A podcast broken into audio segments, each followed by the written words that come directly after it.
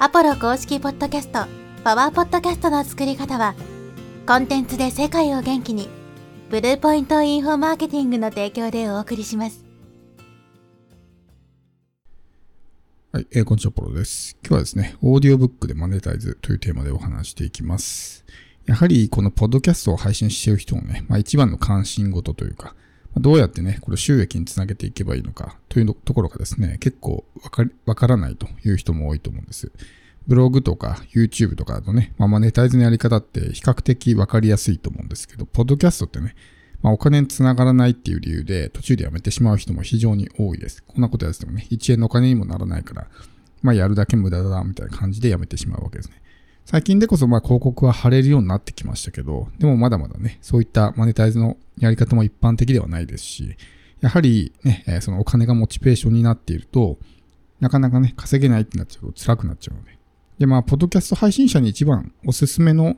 マネタイズ方法ですね。まあ、これがオーディオブックと呼ばれるもので、まあ、僕自身もですね、たくさんオーディオブックを販売しています。一番最初に出したのは Amazon の Audible というプラットフォームで、で、ここで、え現在ですね、まあ、つい最近納品したのも含めて、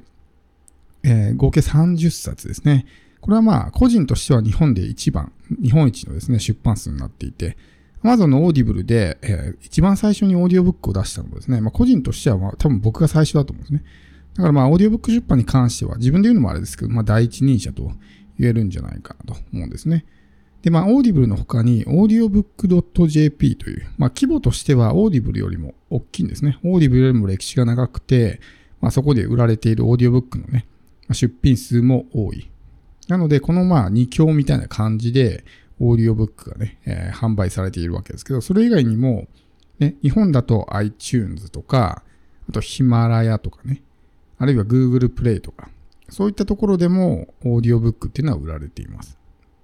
で、実は Spotify でもですね、オーディオブックって販売されてるんですね。まだ日本市場には参入してないので、日本語のコンテンツで多分ないと思うんですけど、まあ、Spotify がやっぱりね、このオーディオブックっていうものを販売し始める。なぜそういうふうにするかっていうと、そこにまあ市場のね、将来性があるからそういうふうにしているわけですね。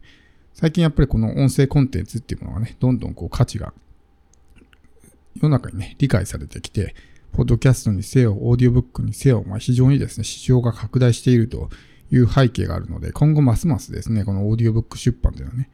栄えていくんじゃないかなと思います。やはりこの時間を効率的に使うんであれば、えー耳からね、ながら聞きをして、効率的にインプットするっていうのはね、いいですし、やっぱりオーディオブックを聞く人たちっていうのはね、比較的、まあ収入もね、余裕のある人が多い。普通であれば、例えば電子書籍、同じ情報を得たいんであれば電子書籍で安く手に入るものを、わざわざオーディオブックね、高いお金払って聞くっていうのは、やっぱそこにね、えーそれだけのお金を投資する余裕がある人とか、そこに価値を見出してる人だと思うので、まあ一般的なそういう電子書籍とかで情報を得ようとしている人よりは、収入層は高めということですね。っていうふうになりますし、やはりこの参入障壁は非常に高いと。最近なんかオーディブルはね、ちょっともうかなり忙しくなってきて、新規の受付をね、してないっていうのもあるらしいんですけど、それだけじゃなくて、そもそもオーディオブックをやりたくてもできないっていう人が多いんですね。これはやっぱ心理的ハードルです。こう電子書籍ってある意味ね、文章さえタイピングできれば誰でも出せるんですけど、オーディオブックってやっぱ自分で喋んないといけないから。仮にそれが原稿があったとしても、原稿を読み上げるだけになるとね、我々っていうのは、この、例えば声優とかナレーターとかね、そういう訓練を受けてないんで、おそらくですけど、ほとんどの人が台本を読むと棒読みになるんですね。何の抑揚もない、まあ、トーンが一定な、まあ、非常に聞いていてつまらないようなものになってしまうと思います。だから僕もオーディオブックっていうのは台本読み上げっていう形には一切してないんですね。で、補足ですけど、このオーディオブックっていうのは必ずしも電子書籍を出版してる必要はないです。電子書籍版をオーディオブック版にすることもできるんですけど、オーディオブック専用のコンテンツ、オーディオブックだけのコンテンツっていうのも作れるので、まあ、その場合はもう完全にオリジナルなんでね、一切その、まあ、台本がない状態で収録するわけですけど、多くの人はこれができないですね。なぜなら日常的にそういう、まあ一人でこうやってね、マイクに向かって収録するっていう経験をしてないからね。だから心理的、こう、障壁というかね、それが高いので、やりたくてもできないっていう人が圧倒的です。だからやっぱりその出品者の数を見ても、まあ、全然少ないですしね。で、えー今ちょっとオーディブルね、まあその状況によって変わるんで、こっちとしてもまあ、なんとも言い難いというかね、いつそれがオープンになるかわかんないし、我々ではコントロールできないことなんで、今後どうなっていくかわからないですけど、audiobook.jp っていうところでもね、ここでも出品できますし、こっちの方がやっぱり規模としては大きいので、かなりね、えー、まあ稼げるというか。しかもか、プラットフォームは勝手に売ってくれるんでね、完全不労所得でお金が入ってくるみたいな。僕も、えー、オーディオブックを出版したのは2020年が初めてなんですけど、オーディオブック .jp で出品を始めたのは今年に入ってからですね、2023年。なんで今までやらなかったのかなと思ったんですけどね。まあ、日本円でお金が入ってきてもっていうのがあったから、ずっとこうね、まあ、保留にしてたんですけど、今年ね、まあ、とりあえず出してみようということで出してみたら、やっぱりね、えー、プラットフォームが大きいだけあって、かなりまあ売れるというか、まあ、収益もね、アマゾンに引けを取らないぐらいの収益が入ってきたので、これはやっぱりね、いいなということで、まあ、audiobook.jp でもね、オーディオブックを販売しているわけですけど、まあ、ポッドキャストやってる人はね、オーディオブックって非常に作りやすいと思います。まあ、いろいろこう納品の時のね、まあ、仕様とか、取り決めとかがあるから、その辺の具体的なことに関してはね、ちょっとここでは省きますけど、僕のユーデミ講座とか電子書籍とかね、その辺に記載があるんで、それまあ見てもらえればわかりますけど、なんで、とにかくこのオーディオブックを作って売る。で仮に、それね、こう、プラットフォームで売れなかったとしても、自分の独自媒体で売ったりとかできるんですね。例えば僕の場合とかだと、自分のメイン講座、オンライン講座の特典でオーディオブックプレゼントしますとかってやってたりするんですね。あるいはそのオーディオブックをばらして30日間ね、毎日朝7時に音声が届きますみたいな。そういう形にすると非常にね、まあ価値が上がるというか、要するに自分のメイン商品に音声プログラムがついてますよみたいな感じになるから、例えばそれが、まあオンライン講座でもいいし、自分のコンサルとかでもいいですね。コンサルで、そのクライアントの人にね、毎朝7時、例えばさ30日間音声が届きますから、ぜひ聞いてくださいとかってね、いうふうにすると、ね、えー、それを聞いてもらうことによって、特にコンサルとかってね、まあコーチもそうだと思うんですけど、その、なんていうんですかね、同じ情報を共有しているというか、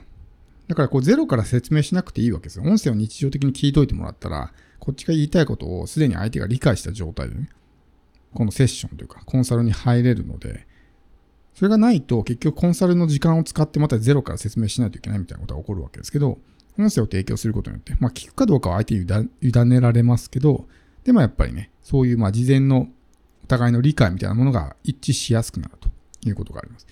オンライン講座ってね、やっぱずっと見てないといけないから結構苦痛になったりとかしますけど、音声だったら聞いてるだけですから楽ですしね。毎朝7時みたいな感じでステップメールだけ設定しておけば自動で送れますし、相手もね、習慣化でこう聞いてもらいやすくなるということですね。